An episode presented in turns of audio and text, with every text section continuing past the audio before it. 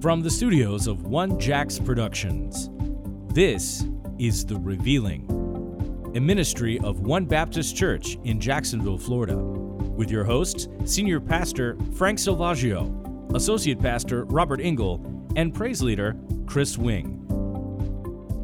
Welcome back once again to The Revealing. Uh, we thank you for joining us. Uh, my name is Robert Engel, um, and I am here with, uh, once again, my good friends and brothers, Uh, in ministry and in the Lord, uh, Frank Salvaggio, Chris Wing, and uh, we are joined once more uh, with Jim or by Jim Martin. Um, guys, how's it going today? Good, good. How you doing? Doing well. Thank yeah, you. All right, all I'm right. Good. good, good to have you once again. Um, well, we were talking about uh, Daniel's seventieth week last episode, and um, I think we originally planned to Uh, try to get that done in two episodes, but um, we were kind of following some trails and, and kind of got on some things that were important, uh, but we didn't cover as much ground as we were thinking we would, so uh, we're looking at maybe extending that uh, by an extra episode, so we were in part two of, of hopefully three that uh, we we are uh, endeavoring to um, to undertake this. Um, so so if you weren't a part of that, or maybe it's been a few days, or you've forgotten, um, just in the way of review, Uh, last episode, we uh, went to Daniel chapter nine, where we uh, just read that passage there in verses twenty-four through twenty-seven, um, where we find um, that prophecy. And uh, we just spent a good bit of time. Um, we didn't even really get into the passage itself per se. Um, that's what we're going to be doing today. We uh, really talked about the importance of the context uh, of what that chapter is, Daniel chapter nine, uh, how it is Um, relative and specifically uh, Jewish, and uh, we just talked about the importance, the implications of that, and and and, and we also kind of towards the end of that episode, if I recall, we uh, talked about um, a little bit about God's prophetic calendar and, and likened that to the seven feasts of Israel, and and man, it's just an amazing thing. Uh, if, if you haven't been able to get your head wrapped around that, or, or really even heard that, uh, we encourage you to go back and listen to that, and and just see Um, for yourself. Um, again, we said it last time, you know, man on his best day could not um, just make something up like that. Uh, just the things that, that we have been able to see uh, unfold from a biblical standpoint, um, and how God has been just right on the money one hundred percent of the time uh, is just an amazing thing. Uh, and, and why shouldn't he be? He, he's God. Mm. Uh, but it just really, even for, I, I think, the um, the skeptic, I mean, it just has to make you raise your eyebrows and say, hmm, maybe there's something to that. And, and so um, I'm excited to, to get into uh, phase two here, um, and, and we're going to um, be doing some uh, scripture comparison, uh, as we often do on this podcast. Uh, but let's start by uh, looking at this seventy-week prophecy in a little more detail, Um, specifically in Daniel chapter nine, verses twenty-four through twenty-seven. So uh, just for time's sake, uh, I'm not going to read through that uh, again. Um, we'll keep referencing it, but if you have your Bible and, and hopefully some notes, uh, please do continue to reference those. Uh, but but uh, Pastor Frank, I'm going to throw it to you for a minute um, to uh, kind of talk to us a little bit about that uh, seventy-week prophecy. All right, so as we talked about last time, uh, we need to make sure we understand that this is uh, obviously written to the Jews. Um, so with that being said, I think we I think we did a good job of of, of making that point and, and proving that point uh, last time. So let's take a look uh, and start breaking down the passage here. Uh, you know, it starts off by saying seventy weeks are determined upon thy people and upon thy holy city. Uh, so again, uh, remember, Daniel's praying. Gabriel comes to him uh, through the prophet Jeremiah. Uh, Daniel understood that seventy years uh, was the amount of time that uh, Israel was supposed to be in captivity to Babylon. And uh, so the captivity to Babylon is now over. Medo-Persia has taken over Babylon, and Daniel's trying to figure out why uh, Israel is still in uh, in captivity, if you will, and why it got transferred to Medo-Persia. And so that's why he's he's making supplications and asking for forgiveness for the nation of Israel. And so that's when uh, God sends Gabriel to Daniel because uh, he's beloved. And uh, he gives him the uh, the answer to the supplication. Uh, again, uh, when is Israel going to be forgiven for their sins? When is Israel going to uh, be uh, the king, the, the kingdom that was promised to them? When is the Messiah going to uh, come and sit on the throne? When is when are these things going to happen? The seventy years to Babylon's over. Why hasn't it happened? Gabriel then gives him this seventy-week prophecy. Now, um, notice it says seventy weeks are determined upon thy people. Again, Daniel, who would be Daniel's people? Israel. Israel. Okay, so, and upon thy holy city. What, what would be that city? Jerusalem. Okay, so uh, if we don't leave the context of the passage and we let the passage tell the truth, uh, you can't fit anything else in there. Mm. You can't put the church in there. You can't put Rome in there. You can't put the United States in there. You can't put Washington, or I've heard some crazy stuff, man. And as soon as you do something like that, you now become the authority over the Bible. And you can insert anything in there. I could put Orlando, Florida in there and say it's Disney World. Mm-hmm. And who's to say that I'm not right? Well, that's just your interpretation. Yeah, well, no mm. prophecy of the scriptures for any private interpretation. Let God interpret his own book. So there's no doubt thy people is Israel and thy holy city is uh, Jerusalem. Okay, because that's what the first twenty-three verses uh, are all about. Uh, Daniel praying uh, for the supplication of, of, of Israel and Jerusalem. All right, now it says that seventy weeks are determined upon Israel and upon Jerusalem to do what? To finish the transgression. Yeah. Well, what was the transgression? The transgression was Israel disobeyed God and his, his uh, commandments, hence the reason why they're in captivity right now. Back in Deuteronomy, God warned this would happen if you do this. And so there's the transgression. Uh, interestingly enough, uh, the nation of Israel, Uh, in nine twenty-three B C, somewhere in that area, uh, just after uh, King Solomon's death, uh, split into two kingdoms, the northern kingdom of Israel and the southern kingdom of Judah. Uh, then in six oh six B C, the northern kingdom of Israel fell into captivity to Babylon, Babylon. And in five eighty-seven B C, the southern kingdom of Judah fell into captivity to Babylon. And from that point until nineteen forty-eight, mm. Uh, Israel was uh, removed from their land, allowed back into the land, removed from the land, whatever, uh, for for twenty-five hundred years. Uh, uh, but the one, the key thing we need to understand is anytime Israel may have been in their land uh, is regardless of the point because they were subject to somebody else. In other words, the Medo-Persian Empire was in power. They were in the, captivity. The, right. right. The Grecian Empire was in power. The Roman Empire was in power. They were always subject su- subject to somebody else. And that that held true until nineteen forty-eight, okay? Um, which is in our lifetime, by the way. Uh, well, maybe not ours, but... Recent history. Recent history, okay? All right, so now, now notice the transgression is... Israel being removed because of their transgression, they were re- removed from their land. They were removed from their holy city. And that's the problem. This is what Daniel's praying about. Okay.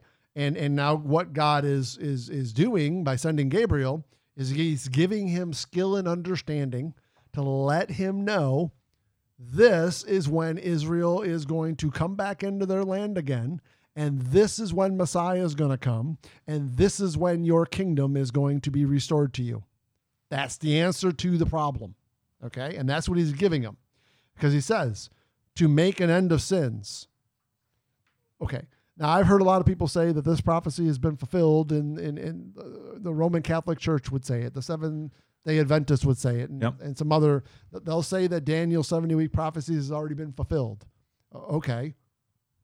Do people still sin, Jim? I think they do. Robert? Yeah. Oh, so uh, oh, obviously the, the end of sins hasn't happened yet. To make reconciliation for iniquity. Hmm. Is the reconciliation? Has there been reconciliation for iniquity of Israel yet? Nope. Nope. And to bring in everlasting righteousness. Nope. I think I think I think the one that's going to bring in everlasting righteousness is the King of Kings, yeah. the Lord of Lords, yep. when he returns and sets up his millennial kingdom to seal up the vision and prophecy. So it's, right there, we're already looking at these things, going, okay, these things haven't happened yet. Obviously, to anoint the most holy. Is Jesus sitting on the throne anointed? Nope. Nope. Okay, so so right there, we, we can't even get out of verse twenty-four without understanding, uh, wait a minute, something something's going on here. D- this has not happened yet. There's still a future fulfillment going on here. So to come to this passage, and the way you'll do this is if you do make it the church, that's how you'll try to show fulfillment of this passage. Problem is, this isn't the church. This is Israel and Jerusalem, and there, these things have not taken place yet. Um, uh, Israel hasn't been, uh, Romans chapter eleven, Israel hasn't been uh, uh, redeemed yet, if you will, delivered yet. Uh, uh, time of Jacob's trouble hasn't taken place yet, okay? So then he goes on to say, know therefore and understand. Don't just know about it, understand this, that from the going forth of the commandment to restore and to build Jerusalem. Why? Who's coming? Yeah, yeah, the Messiah. The mm-hmm. Messiah, the Prince, mm-hmm. shall be seven weeks and three score and two weeks. The street shall be built again, and the wall, even in troublous times. And so let's stop right there and let's break that down, okay? So the first thing we want to understand is, okay, What, what is up, what is up with all this week stuff? Mm-hmm. seventy weeks. What, what what is he talking about? Mm. The way the the uh, the Israelites and the way uh, um, the Jews understand weeks is is is uh, the important piece of understanding this passage, and God defines it for us in His own book, like He would, so that we don't get this thing messed up. Okay, so what he's not, what we have to understand is when he's talking about weeks, he's not talking about seven day in a week. Mm-hmm. Okay, so when he says uh, seven uh, seven weeks, he's not talking about forty-nine days. Okay, what he is talking about is forty-nine years. Okay, and and you say, well, what do you talk? How do you know that? What what makes you think that? What, what gives you that uh, impression? Well. Uh, if you were to go back to Genesis twenty-nine, yeah, okay, uh, and you were to uh, understand that Jacob, uh, again, Jacob, by the way, his name gets turned to what? Israel. Israel. Oh, that's right. Okay, uh, Jacob uh, is is is working, if you will, in the fields for uh, Laban's daughter Rachel. Mm-hmm. He he he sees this beautiful girl, Jacob does, and he falls in love with her, and he wants to marry her. And and there's a dowry price that has to be paid. And the dowry price that was to be paid was the that Jacob had to work uh, in the field for uh, seven years. Years. That's right. One week. A week. Mm-hmm. Okay. And you say, well, how do you know that? Well, verse twenty-nine, verse eighteen says, and Jacob loved Rachel and said, I will serve thee seven years for Rachel, thy younger daughter. And then in verse twenty-seven and twenty-eight says, fulfill her week, week. And you will give this also for the service which thou shalt serve with, with me yet seven other years. Okay, so by allowing Scripture to define itself, we find out that the way the Jews see weeks is actually in years. Mm-hmm. So each week in this seventieth week prophecy is actually seven years. Mm-hmm. So if you have seventy weeks, you have four hundred ninety years. Years. Okay. Now we're starting to put some puzzles, uh, pieces of the puzzle together. Okay. So it says that um, from the going forth of the commandment to restore and to build Jerusalem. Why? Messiah is coming. Mm-hmm. Okay. Again, we can make that up what we think when that commandment was made, and we can do all that stuff, or we can just let the Bible do do do do its thing. Okay. And, and certainly the Bible does its thing, okay? Because if you were to go to Nehemiah chapter number two, again, the, the whole purpose of the book of Nehemiah is the rebuilding of Jerusalem. When Babylon uh, took over uh, Jerusalem uh, it, it, it, and in Israel, it destroyed the city and it destroyed the temple. Uh, that, that, that Solomon's temple got destroyed. Hence the reason why Haggai is commissioned to uh, uh, uh, rebuild the temple, and Zechariah are re- recommissioned to build the temple. And that's the, the second temple is the one that gets uh, refurbished, if you will, by Herod, and hence we call it Herod's temple. Yeah. That was a temple that was standing when Jesus came. Mm-hmm. Okay. So, but that temple's not standing right now. What is, what is, it's been destroyed, and Jerusalem is lying in ruins at the time of Daniel's prophecy here in, in, in Daniel nine. Okay. So there's going to come a time, as Daniel's prophecy says, where there's going to be a commandment to go and restore Jerusalem. When that commandment is given, that's when the seventy-week prophecy begins.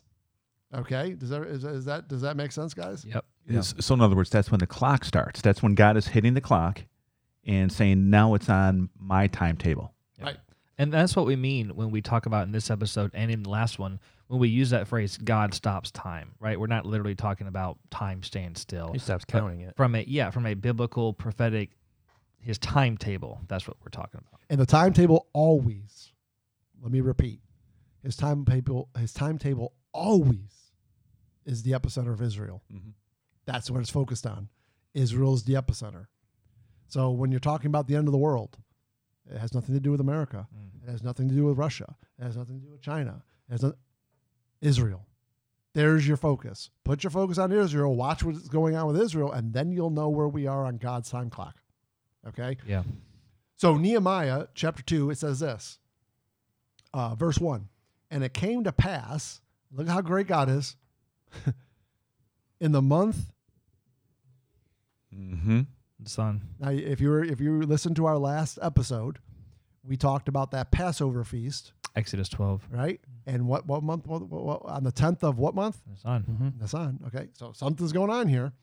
In the, look at how God's beautiful. God doesn't mess around. God knew from historical records, we would know when the twentieth year of Artaxerxes, their king, was. Isn't it interesting that it gives us the exact time frame that we need? So in the in the month of Nisan, in the twentieth year of Artaxerxes the king, uh, Nehemiah says that wine was before him, and I took up the wine and gave it unto the king. Now I had not been before time sad in his presence.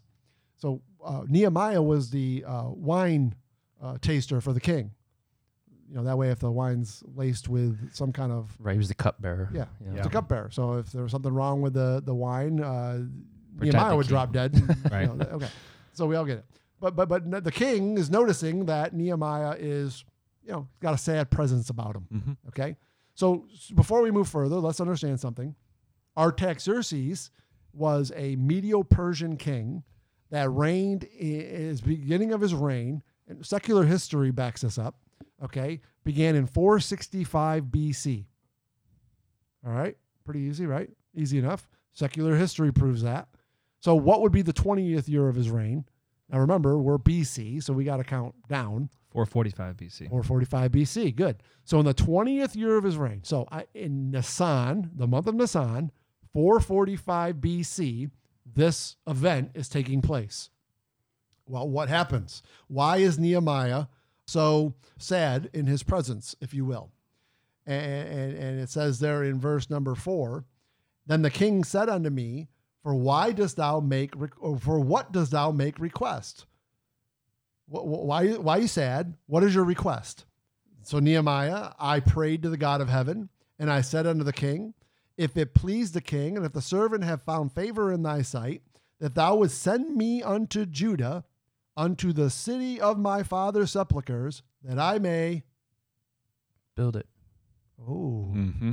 So now we know in the month of Nisan, four forty-five B C, Nehemiah is commissioned to go and rebuild what? Jerusalem. And what does that say over there in Daniel? Mm. Know ye therefore and understand that from going forth of the commandment to restore and to build Jerusalem. Yeah. Okay, so there we go. Now we know when that commandment was given, uh, because obviously the king is going to go ahead and give uh, Nehemiah permission to go rebuild uh, uh, Jerusalem and the walls. And, and by the way, that's what the rest of the book of Nehemiah is all about. So you go read the rest of Nehemiah, and you, you get, you know, what, how that all took place and, and everything that happened. But here's the key. No, this happened in four forty-five B C in the month of Nisan. God lays that out for us so that we can put together this, this, this puzzle. Okay. So, um, what happens now? Well, what you got to do here as we start to understand the, the, uh, the, uh, each week is, is a, uh, seven years. Well, so if you, we're, we'll make this easy. Okay. There's, there's, there's, there, we can, we can be very particular about this. Uh, and I've done it. Um, but let's, let's just make it easy if you're listening, uh, so that you can kind of grab onto this. If you got a piece of paper, uh, what I would ask you to do is uh, get a pen and, and write down what I'm about to tell you right now and watch this. Get yourself a calculator. Everybody's got cell phones nowadays, right? Get yourself a calculator and, and, and watch how this all unfolds. So if you take four hundred ninety, uh, which is the uh, amount of time that we're talking about here, and you times it by uh, uh, seven, you get three thousand four hundred thirty. Okay. But here's the key. When the commandment went forth to rebuild Jerusalem, it was seven weeks and then sixty and two weeks. Mm-hmm.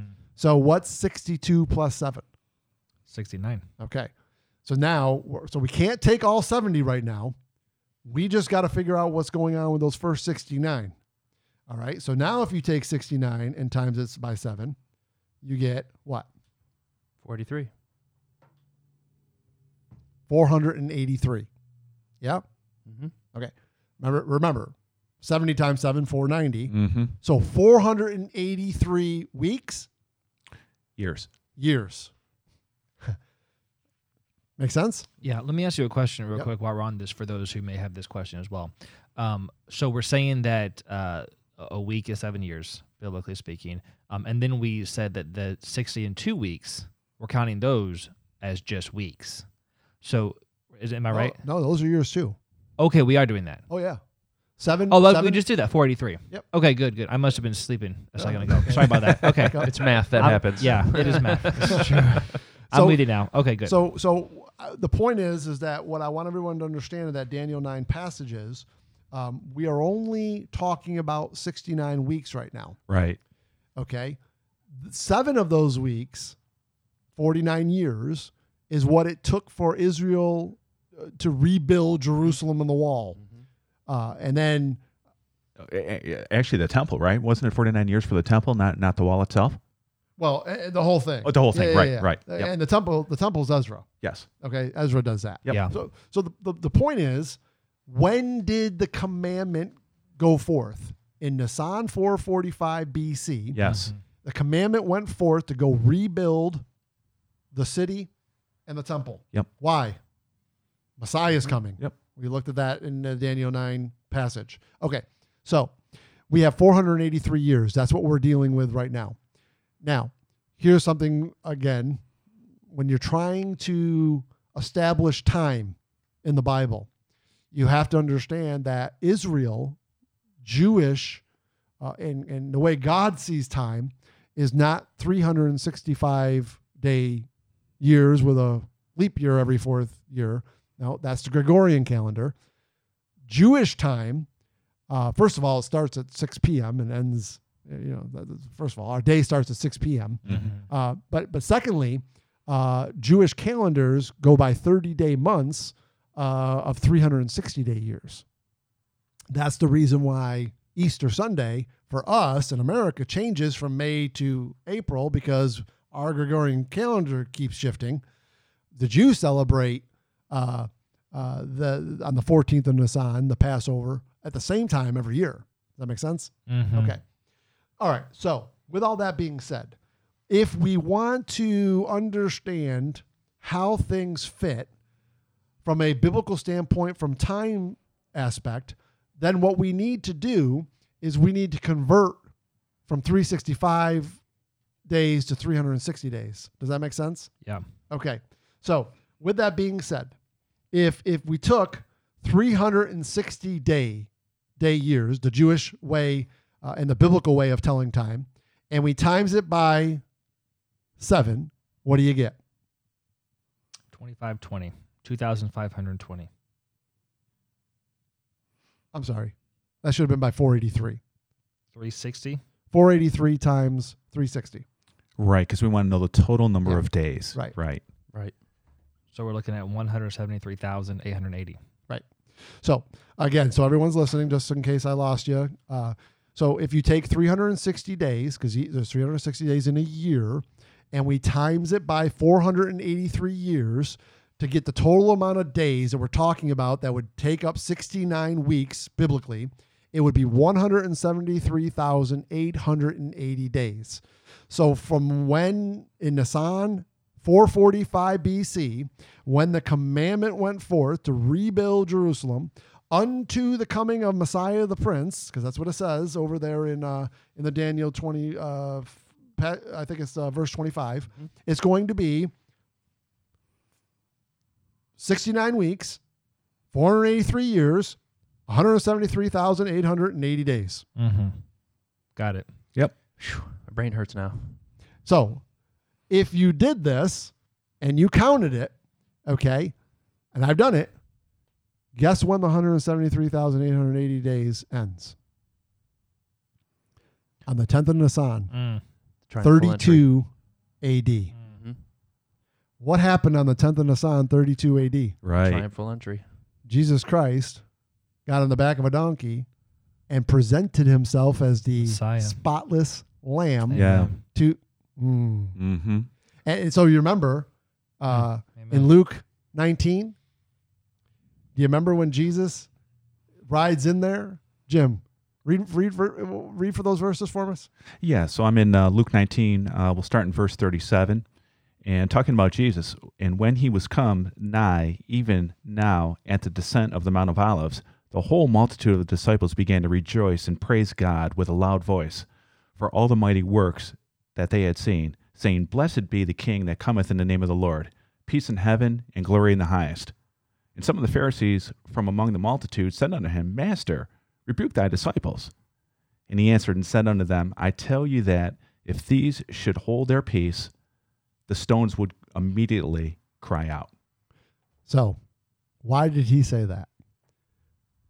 Fulfilling prophecy. Yes. Prophecy was being fulfilled.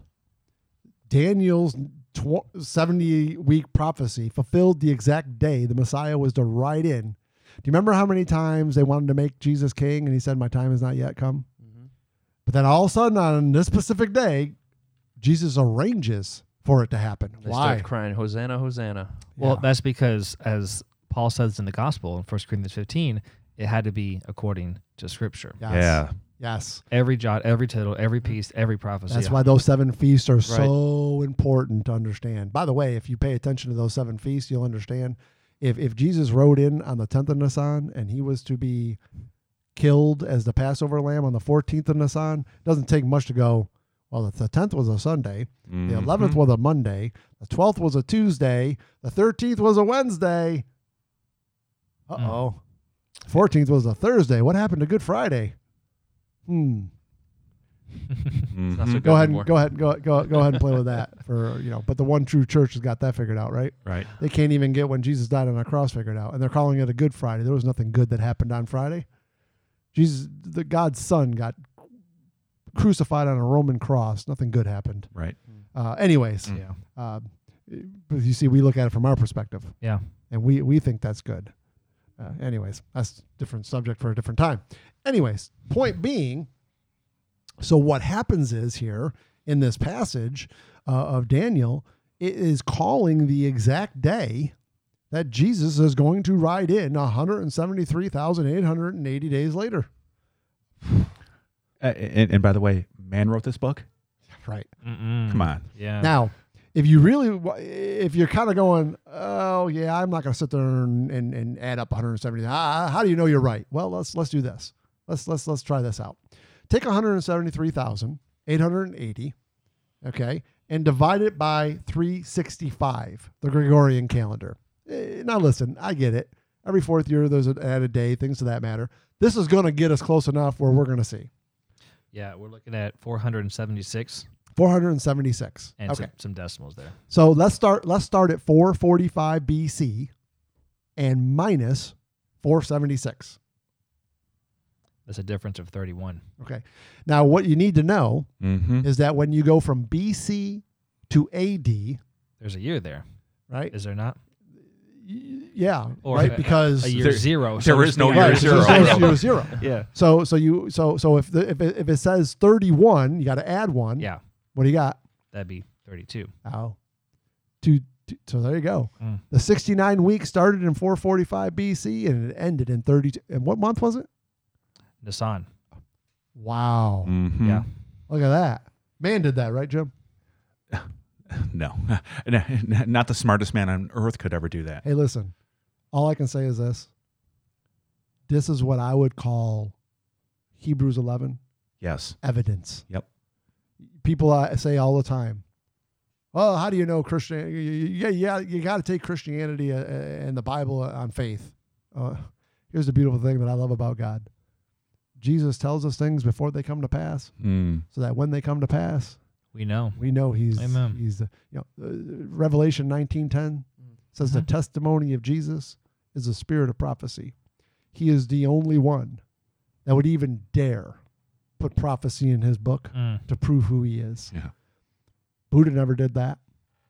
Uh, you know, uh, Allah never did that. Uh, none of them ever did it. Jesus did it. Yeah. Why? Because it's the foolproof evidence of who he is. Uh, And, and you know, here's just one instance that is just really truthfully a mind blower. It really is. So you got from Daniel nine twenty-five, just want to inter- in, interject here just so people know scripturally where we're at. Go back to Nehemiah chapter two, verses one through eight. And when you break down the numbers and the math, it takes you to that triumphal entry of Jesus, right? And that's fulfilling Zechariah nine nine. Yes. Yes. Right. Yep. Yep. And again, this is why rightly dividing, letting God interpret his own book is so important. We everything we just did right now was not my opinion.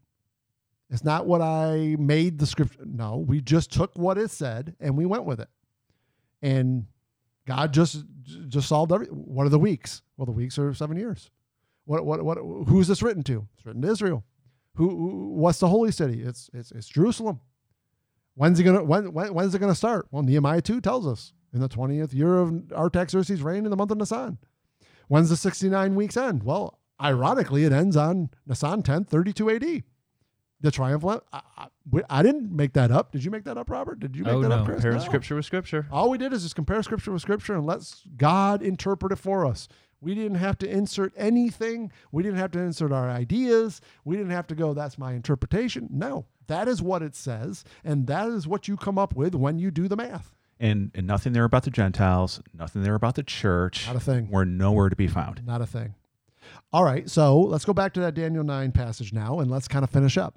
All right, so when the city is built, and uh, and by the way, it was going to be built even in troublous times, mm-hmm. and was was was Nehemiah and, and Ezra, when they rebuilt the the the, the city and the temple in, in troublous times, mm-hmm. yeah, because they were in, in captivity to the Medo-Persian Empire. Right. So yes, that's what he's talking about there. Uh, this is going to take place in troublous times.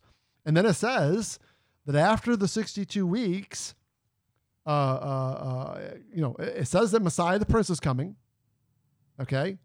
And then after sixty-two weeks, Messiah would be cut off. Mm-hmm. Okay, now, now if you're listening, that's a another way of saying killed. He's going to be killed. And by the way, just in case you didn't know, but not for himself. Mm. Did, did Jesus die on that cross for himself? Mm-mm. No. No. Was he cut off? Mm-hmm. He most certainly was. After how many weeks? sixty-nine. sixty-nine weeks. Amen. Okay. And then notice, and this is why you got to love your King James Bible. Yes. This is why you got to love what God preserved for us as he promised he would in Psalm twelve, six, and seven. He promised he would preserve this word for this generation and forever. And I promise you, we have his word. And we, we, we and, and every jot and tittle matters. And in this passage right here, what do you, what do you, what is that little thing you see right there? If you got a King James Bible, what do you see right after where it says cut off? I think it's a, a colon. A colon. Right? Is that what it is? Right there where it says, but not for himself. Amen. And you got a colon right there? Yep. Mm. Okay. What's the colon? In the English language, what does a colon mean? So the second part, there's more to it. Yes. Right. But there's a, there's a stop. And then there's a second part to this. Yeah.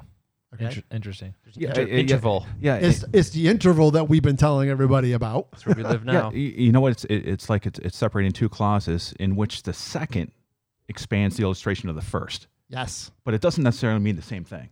Did you read that in my book? Man, you know what? I just recalled that. So, uh, you know. No, perfect. That's what that's what it is in the English language. So God puts that there for us to say, hey, I want you to notice something. There's going to be an interval between the sixty-ninth and the seventieth week. Okay. Now, just just stop and think for a second. Okay. Jesus, a, uh, a couple days, uh, if I remember correctly, it was on a Monday, maybe even a Tuesday before the week of his crucifixion. Okay. He's, he's talking to his disciples up in the Mount of uh, Olives. Uh, in Matthew chapter twenty-four. Mm-hmm. He's talking to his disciples, and his disciples come to him and they ask him some very important questions that truthfully blows my mind that we don't pay attention to. Okay. Because the question that they ask him is, what's going to be the sign of your coming and when's going to be the end of the world? Mm-hmm. And something happens there.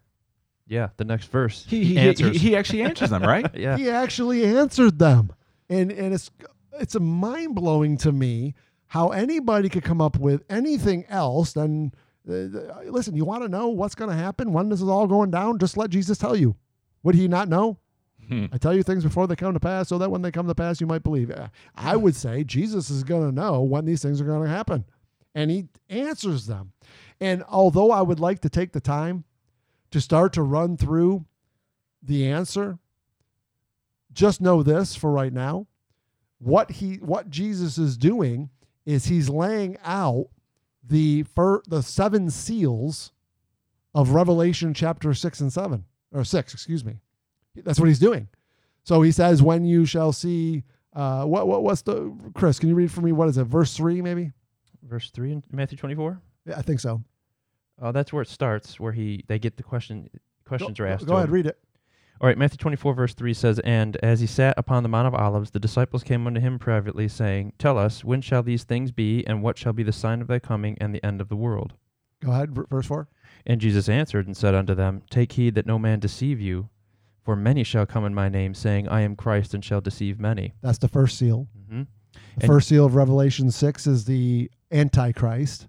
Many are going to come in my name saying that I am, okay, good. The Christ, yep. Uh, the, the second seal, before you read it, let me just let me just say it, is uh, there will be wars mm-hmm. and rumors of wars. Go ahead. What, what what what does that say there in Matthew twenty-four? "And you shall hear wars of, wars and rumors of wars. See that you be troubled not, for all these things must come to pass, but the end is not yet."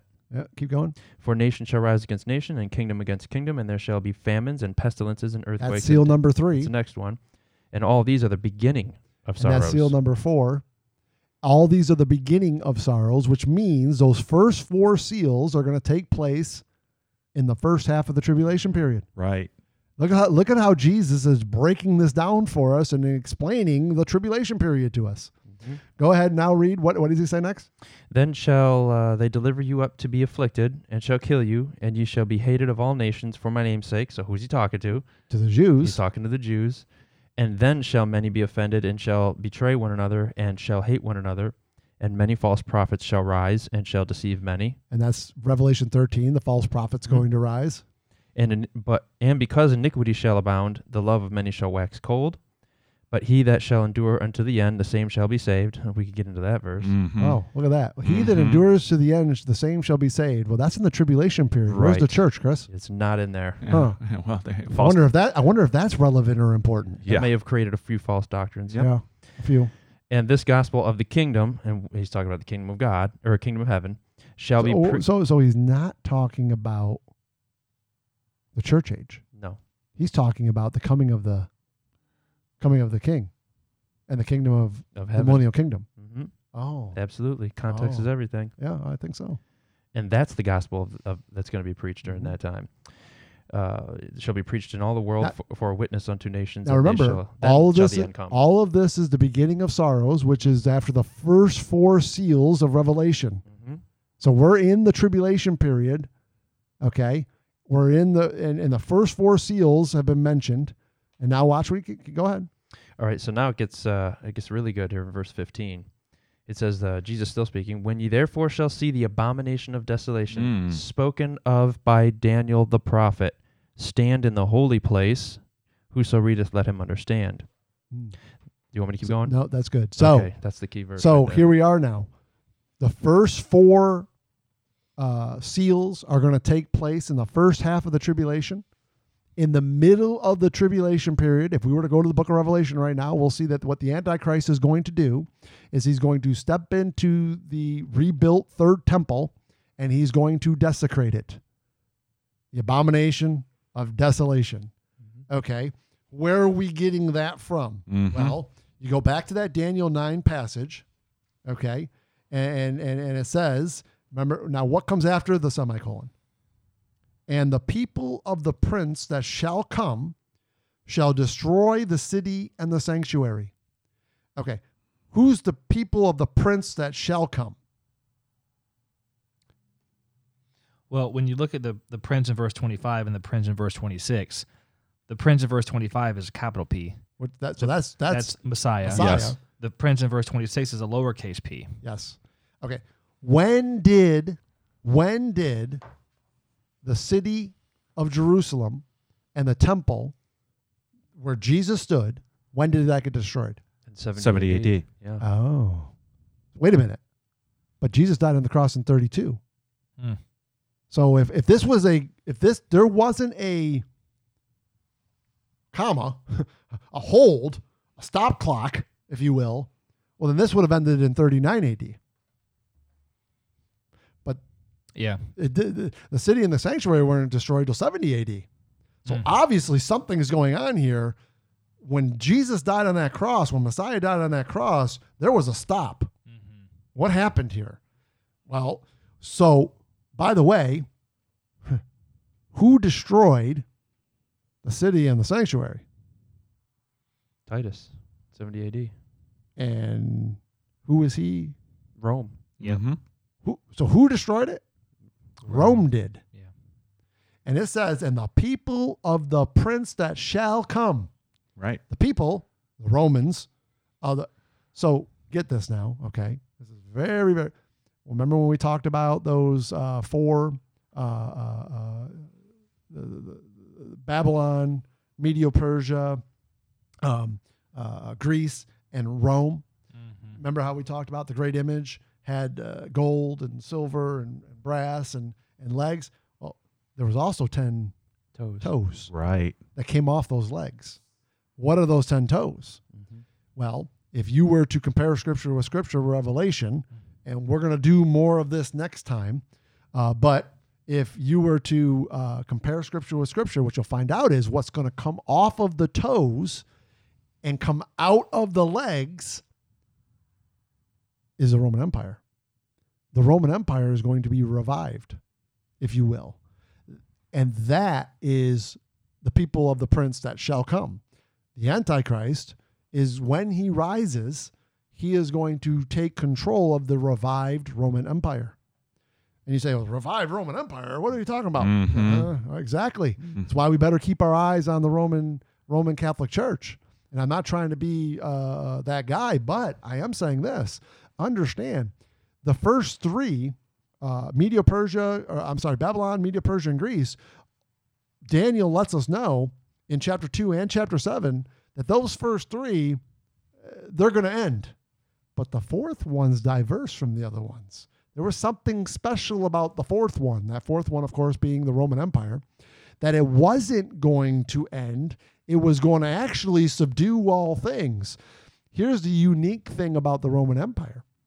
Although the political Roman Empire fell in four seventy-six A D, what took place right after political Rome fell apart was the Holy Roman Empire, Uh, which it would become to be known uh, a couple hundred years later, formed it, started to form itself, and where political Rome was no longer uh, in control, religious Rome yeah. took control. Yeah, pap- papal, papal Rome. Right, right. Papal, and by the way, that's when the first pope was. Yep. Uh, just if we're going to let history, I love, I love, I love it. Right. Facts mm. are a stubborn thing, and the facts are the first pope was somewhere around four seventy-six A D. That's the facts. Um, the evidence, historical evidence proves. Anyways, so what's going to happen is the Antichrist is going to uh, uh, arise, and he is going to uh, uh, uh, take control over the Roman Empire. Because listen, all of this would have taken place at the end, near the end of Jesus's life, if the Jews would have accepted him as Messiah. This is why there's a gap. This is why making sure you understand Acts chapter one through seven is so very important. Because if the Jews would have accepted Jesus as their Messiah, then we would have moved into the seventieth week of Daniel. Mm-hmm. But they didn't. And you say, well, what are you talking about? Well, that's why Jesus says John the Baptist would have been Elijah. Yeah. Right? So therefore, who who would have been Antichrist? Well, we could take our time right now and we could talk about how Judas Iscariot is Antichrist. We could do that, but we won't. But Judas Iscariot was a type of Antichrist. We we'll we'll we'll say right. that for right now. He was called a devil. Yeah. Who was in control at the time? Rome. All these things have mm-hmm. to be in place for the seventieth week of Daniel to come to pass. Mm-hmm. So what's going to happen in the in the seventieth week of Daniel? Revelation chapter six through nineteen. That is the seventieth week of Daniel right there. There's, there's, by the way, isn't it interesting that God lays that out for us in the fact that that, that, that, that there's three and a half years and three and a half years? Yeah. If you look at Revelation, he lays it out for us like that. Right. Well, what's three and a half years? forty-two months. Right. Times two. Mm-hmm. I'm pretty sure my math says that's seven years. Why? It's the seventieth week of Daniel. Okay. And so uh, uh, that's what the book of Revelation is all about. Uh, chapter six through nineteen, Jesus in Matthew twenty-four laid out what's going to happen when those seven seals are unleashed during the seven-year tribulation. By the way, you need to understand the book of Revelation is telling the story four different times. Okay, so it's not seven seals, seven trumpets, seven uh, uh, vials in, in, in, in a timeline. No, the seven seals overlap with the seven trumpets, overlap with the seven vials, which overlap with the seven personages, Revelation chapter eleven and twelve, mm. okay? It's the telling of the story four times. And people say, well, no, come on. Well, okay. I, again, let the Bible be the Bible and let it tell the truth. How many times did the Bible tell us about Jesus' first coming? Yeah, four or, times. And we call that? The Gospels. The Gospels. Matthew, Mark, Luke, and John. Well, guess what? The Bible's going to tell us about Jesus' second coming four times. Mm-hmm. That's how God works, man. He always works in proving himself to the to to in, in the Bible. But it says here, and the people of the prince that shall come shall destroy the city and the sanctuary, and the end thereof shall be with a flood. And unto the end of the war, desolations are determined. And then it says, and he, the prince that shall come, shall confirm the covenant with many for how long? For a week. For one, one week. week. Mm-hmm. Seven years. So the he is the prince that shall come, which we compare scripture with scripture, is who? That prince is the Antichrist. Is the Antichrist. And now look what it says. And in the midst of the week, yep. what would be the midst of seven years? Three and a half years. Yep. Okay. He shall cause the sacrifice and the oblation to cease, and for the overspreading of abominations, he shall make it desolate. And what did Jesus say? That's what he was referring to. When you shall see, therefore, the abominations of desolations as spoken by Daniel the prophet. So when did this take place? This has not taken place yet. It has yet. not taken no. place. This has not happened yet mm-hmm. because the tribulation has not begun yet. So if you go to Matthew twenty-four and try to insert that into the here and now, you done messed up. Mm. That's to the Jews in the tribulation, has nothing to do with the church. So there's a bunch of passages over there in Matthew twenty-four that we have applied to the church, like you can lose your salvation, like mm-hmm. if we just need to bring the gospel to everybody, to every nation, and then Jesus will come and all that good stuff. That's where we get amillennialism and, and, and post-millennialism, and we can bring in the the the, the whole Kingdom. Roman, yeah, we, the whole Roman uh, uh, Catholicism is, is is the church. When the church brings in the kingdom, then Jesus will come. All that stuff. No, no, no, no, no, no, no, no. The Bible's very, very clear on how all these things panned out, mm. and it has nothing to do with the church. It has nothing to do with us, or the Gentiles. It has everything to do with the Jews. And and Daniel's seventieth week, by the way, uh, has not happened yet. Mm-hmm. Why? Why hasn't it happened yet? Because the church is still here. The right. interval is still going on. And as long as the church is here, the seventieth week will not begin. What is it that is going to make the seventieth week begin? The church needs to be removed. When does that happen? At the rapture. That's the fifth feast, when the trumpet sounds. Right. Because the trumpets are going to sound. What What are the trumpets? For war. That, you know, most people look at the, that, that trumpet of, uh, of First Thessalonians four, and they'll, they'll they'll try to compare it with Revelation, the seven trumpets, and they'll say, oh, you see, at the last trump, there, the seventh, when the seventh trump sounds. Time out. No, no, no, no, no, no. That has nothing to do with nothing, okay? Those seven trumpets have to do with God executing his wrath on planet Earth. That's what those seven trumpets, they do not have to do with uh, uh, the church being raptured out. You say, well, what what is what is the trumpet we hear? Well, if you went back into the Old Testament, you let the Old Testament teach you a little bit, you'll find out over there in Numbers, I believe it's chapter ten. I could be wrong, but I, it's somewhere there in Numbers. You'll find that there was two blowing of silver trumpets. Mm-hmm. Okay? The first, watch. Right. The first blowing of the trumpet was the gathering of the assembly. Mm-hmm. What are we called? Assembly, the church. Ecclesia. Mm-hmm. And the second trumpet was blown because we're going to war. So what are the tr- now? Now we can apply that to um, the, uh, the the the passage in First Thessalonians four, right? Because what happens when the first trumpet sounds? Okay, what happens? God is gathering his assembly, and then at the end of of, of the tribulation period, Revelation nineteen, right? Who's he coming back with? His church. To go to what? War. War. Armageddon. Mm-hmm.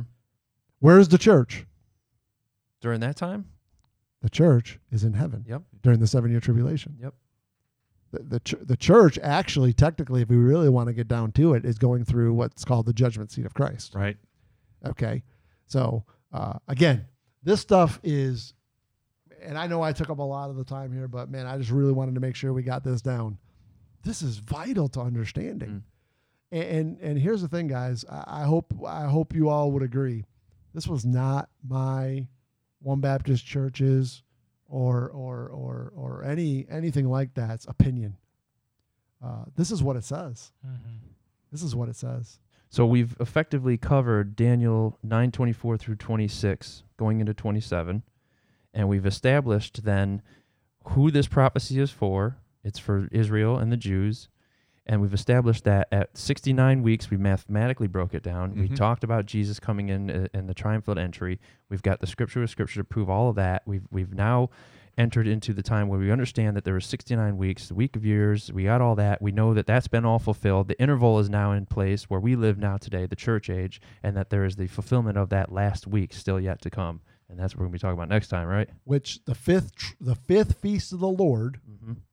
has not taken place yet. Right. The fifth the fifth feast of the Lord is the interval or or or, or is on hold while we're waiting for when the time of the Gentiles mm. is fulfilled. Mm-hmm. I think Jesus says it that way it over does. there in Luke twenty-four. Yep. Right?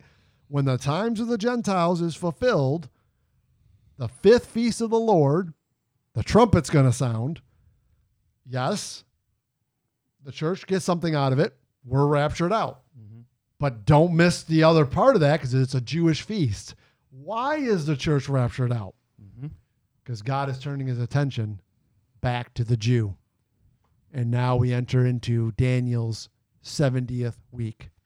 And and all of Revelation, uh, chapter six through nineteen, starts to take place. And next week, uh, that's what we're going to hit. Uh, you don't want to miss it, man, because we're going to finish putting this puzzle together, man. And and if you take these three uh, podcasts and you just really plant yourself there, and I'm going to I'm going to shamelessly plug the book once again, mm-hmm. and grab the book, The Revealing, man, and start letting Scripture teach you. Oh, man, God lays out a beautiful picture, mm-hmm. and you can't mess with his picture. He won't let you unless you are just arrogant enough mm. to put yourself in there and tell God what you think it should have said instead of God just telling you what it actually said. All right, so if you are still with us, then you deserve a gold star. Thanks for uh, hanging in with us. We know that was a lot, but, uh, man, like Pastor Frank just said, uh, we just line upon line, precept upon precept, here a little, there a little. We put these things together, rightly divide the word. So please do join us next next time as we uh, talk about, as Chris said, that uh, that seventieth week there in particular. Uh, looking forward to that, and until next time. Thank you for listening to The Revealing, a podcast ministry of One Baptist Church in Jacksonville, Florida. Senior Pastor, Frank Salvaggio. Associate Pastor, Robert Engel. For more information about One Baptist Jacks, please go to our website, one baptist jacks dot com. Dot world, or email us info at one baptist jacks dot world.